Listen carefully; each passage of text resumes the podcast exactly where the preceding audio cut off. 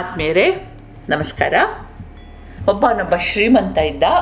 ಅವನ ಹತ್ರ ಒಂದು ಸಾರೋಟಿತ್ತು.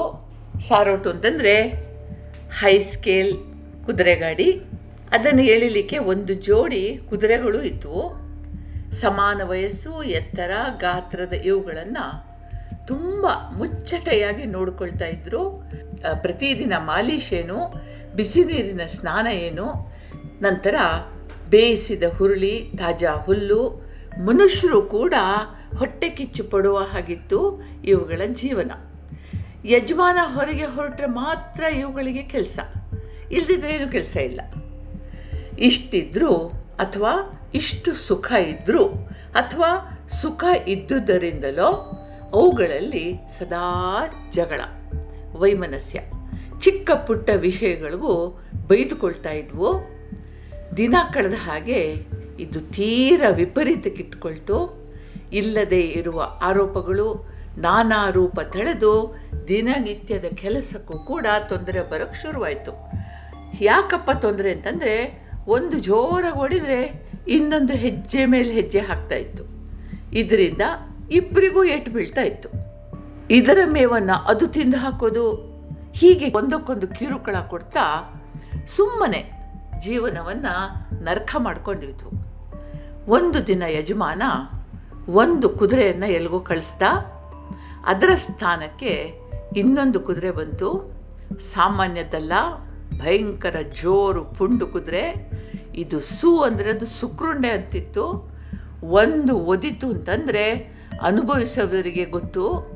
ಆಮೇಲೆ ಒಂದು ಮಾತಂದ್ರೆ ಸಾಕು, ಕಣ್ಣು ಕೆಕ್ಕರಿಸಿ ಚೂಪಾದ ಹಲ್ಲು ತೋರಿಸ್ತಾ ಇತ್ತು. ಹೀಗೆ ನೋಡಿದರೆ ನಮ್ಮ ಮೊದಲನೇ ಕುದುರೆ ಬರೀ ಪಾಪದ್ದು, ಅದನ್ನು ಅಶ್ವ ಅಂತ ಕರೆಯೋಣ. ಕಂಗಾಲಾಗಿ ಹೋಯಿತು. ಹತಾಶೆ ದುಃಖಗಳಲ್ಲಿ ತಾನು ಮೊದಲ ಜೊತೆಗಾರನೊಂದಿಗೆ ಇಷ್ಟು ಕೆಟ್ಟದ್ದಾಗಿ ನಡೆದುಕೊಂಡದ್ದರ ಬಗ್ಗೆ ಪಶ್ಚಾತ್ತಾಪ ಪಡೋಕ್ಕೆ ಶುರುವಾಯಿತು. ಛೇ, ಅಂದು ಅದು ನನ್ನ ಕಾಲಿಗಾದ ಗಾಯದಲ್ಲಿ ಕೀವು ತುಂಬಿದಾಗ ಮೃದುವಾಗಿ ನೆಕ್ಕಿ ಗುಣ ಮಾಡಿತು. ಇನ್ನೊಂದು ಸಲ ಕೆಸರಲ್ಲಿ ಬಿದ್ದಿದ್ದೆ. ಇಡೀ ಸಾರೋಟಿನ ಭಾರ ಸಹಿಸ್ಕೊಂಡು ನನ್ನ ಸಮೇತ ಎತ್ತಾಕ್ತು ಎಷ್ಟು ನೋವಾಗಿರಬೇಕು ಅದಕ್ಕೆ ನಾಲ್ಕು ದಿನ ಕತ್ತು ಅಲ್ಲಾಡಿಸುವಾಗ ನರಳ್ತಾ ಇತ್ತು. ನನ್ನ ಮಾತಿಗಾದರೂ ಒಮ್ಮೆ ಒಂದು ಕೃತಜ್ಞತೆ ಹೇಳಲಿಲ್ವಲ್ಲ ಹೀಗಂತ ತನ್ನ ಹಿಂದಿನ ಜೊತೆಗಾರನ ಒಳ್ಳಿತ್ತು ಕೆಡುಕುಗಳನ್ನ ಪಟ್ಟಿ ಮಾಡ್ತಾ ಪಶ್ಚಾತ್ತಾಪದಿಂದ ದುಃಖ ಪಡ್ತಾ ಇತ್ತು. ಒಂದಿಗೆ ಈ ಹೊಸ ಕುದುರೆಯ ಬಗ್ಗೆ ಅಸಹನೆ ಸಿಟ್ಟು ಬೆಳೆಸ್ಕೊಳ್ಳೋಕೆ ಶುರು ಮಾಡ್ತು. ಒಂದು ದಿನ ಕತ್ತೆ ಜೊತೆಗೆ ತನ್ನ ಅನಿಸಿಕೆಗಳನ್ನು ಹೇಳ್ಕೊಳ್ಳೋಕೆ ಶುರು ಮಾಡ್ತು. ಕತ್ತೆಗಳನ್ನು ಸಾಮಾನ್ಯವಾಗಿ ನಾವು ಮೊದ್ದು ಪ್ರಾಣಿ, ದಡ್ಡ ಪ್ರಾಣಿ ಅಂತೀವಿ. ಆದರೆ ಈ ಕತ್ತೆ ಬಲು ಬುದ್ಧಿವಂತ ಪ್ರಾಣಿ ಇರಬೇಕು.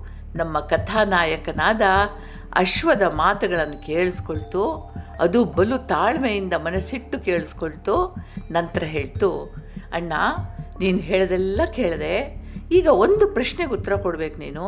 ಪಶ್ಚಾತ್ತಾಪ ಪಡ್ತಿದ್ದೀನಿ ಅಂತ ಅಂತೀಯಲ್ಲ, ಹಾಗಂದ್ರೆ ಏನು? ಅಂತು. ಕುದುರೆಗೆ ಉತ್ತರ ಹೊಳಿಲಿಲ್ಲ, ನಾನು ಹಾಗೆ ಮಾಡಬಾರ್ದಿತ್ತು ಅಂತ ಅನ್ನಿಸ್ತಾ ಇದೆ ಅಂತ ನುಣುಚ್ಕೊಳ್ಳಿಕ್ಕೆ ನೋಡ್ತು. ಕತ್ತೆ ಹೇಳ್ತು ನಿನಗೆ ನಿಜವಾದ ಅರ್ಥ ಗೊತ್ತಿಲ್ಲ ಅನಿಸುತ್ತೆ?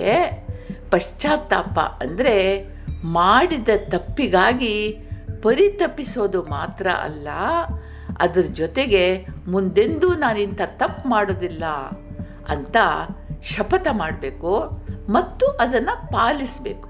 ಇದು ಕೇವಲ ಯಾರಾದರೂ ಹೇಳಿ ಮಾಡೋದಲ್ಲ, ಮನದಾಳದಿಂದ ಬರಬೇಕು. ಈಗ ನಿನ್ನ ಅಹಂಕಾರಕ್ಕೆ ಈ ಹೊಸ ಕುದುರೆ ಸೊಪ್ಪು ಹಾಕ್ತಾ ಇಲ್ಲ. ನಿನಗಿಂತ ಅದು ಬಲಶಾಲಿಯಾಗಿದೆ. ನಿನಗೆ ಅದನ್ನು ಸತಾಯಿಸುವ ಧೈರ್ಯ, ಶಕ್ತಿ ಎರಡೂ ಇಲ್ಲ. ಆದುದರಿಂದ ಇದಕ್ಕಿಂತ ಹಿಂದಿಂದೇ ಪರವಾಗಿಲ್ಲ ಅಂತ ನಿನಗೆ ಅನ್ನಿಸ್ತಾ ಇದೆ. ಆದರೂ ನಾನು ಅದಕ್ಕೆ ತೊಂದರೆ ನೀಡಿದೆ ಅನ್ನಿಸ್ತಾ ಇದೆ. ಅವಕಾಶ ಸಿಕ್ಕಿದರೆ ಇನ್ನು ಮುಂದೆ ನಿನ್ನ ಸಂಪರ್ಕದಲ್ಲಿ ಬರಬಹುದಾದ ಇನ್ನು ಯಾವುದೇ ಪ್ರಾಣಿಗೂ ನಿನ್ನ ತೊಂದರೆ ಕೊಡುವನೇ ಸೈ. ಯೋಚಿಸ್ ನೋಡು. ಮನಸ್ಸ ಅಹಿಂಸೆಯನ್ನ ಪಾಲಿಸಬಲ್ಲೆಯ? ಸಾಮರಸ್ಯದಿಂದ ಎಲ್ಲ ಪ್ರಾಣಿಗಳ ಜೊತೆಗೆ ವ್ಯವಹರಿಸಬಲ್ಲೆಯ? ಅಪ್ಪಿ ತಪ್ಪಿ ತಪ್ಪಾದರೆ ತಪ್ಪು ಅಂತ ಒಪ್ಪಿಕೊಳ್ಳಬಲ್ಲೆಯ? ಇದಕ್ಕೆಲ್ಲ ಉತ್ತರ ಹೌದು ಅಂತಾದರೆ ಇದಕ್ಕೆ ಪಶ್ಚಾತ್ತಾಪ ಅಂತ ಕರಿಬಹುದು ಅಂತ ಹೇಳ್ತು ಆತ್ಮೀಯರೇ, ಸಮಾನ ಗಡಿಗಳನ್ನು ಹೊಂದಿರುವ ಅಕ್ಕಪಕ್ಕದ ದೇಶಗಳು ಸಾಮರಸ್ಯದ ಬದುಕಿನತ್ತ ಒಲವು ತೋರಿಸಬೇಕು. ಪ್ರಜೆಗಳು ಸರಕಾರಕ್ಕೆ ನೀಡಿದ ತೆರಿಗೆ ಮೂಲಭೂತ ಅವಶ್ಯಕತೆಗಳಿಗೆ, ಅಭಿವೃದ್ಧಿಗಳಿಗೆ ಉಪಯೋಗಿಸಲ್ಪಡಬೇಕು. ಶುದ್ಧ ಕುಡಿಯುವ ನೀರು, ಆರೋಗ್ಯ, ವಿದ್ಯಾಭ್ಯಾಸ, ಉದ್ಯೋಗ ಎಲ್ಲರಿಗೂ ಸಿಗುವಂತಾಗಬೇಕು. ಆದರೆ ಇಂದು ನಾವು ಕೊಡುವ ತೆರಿಗೆಗಳಿಂದ ಶಸ್ತ್ರಾಸ್ತ್ರ ಸೈನಿಕಗಳ ಸಂಖ್ಯೆ ಬೆಳೆಸಲಿಕ್ಕೆ ಉಪಯೋಗ ಆಗುತ್ತೆ. ಆದರೆ ಇದು ಸರಿಯಾ? ಹೀಗೆ ಮಾಡಿದಾಗ ಆಗುವ ಸಾವು ನೋವುಗಳೆಷ್ಟು? ಈ ಗಡಿ ಪ್ರದೇಶದಲ್ಲೇ ಆದರೂ ಕೂಡ ಸಾಯುವ ಯುವಕರಷ್ಟು?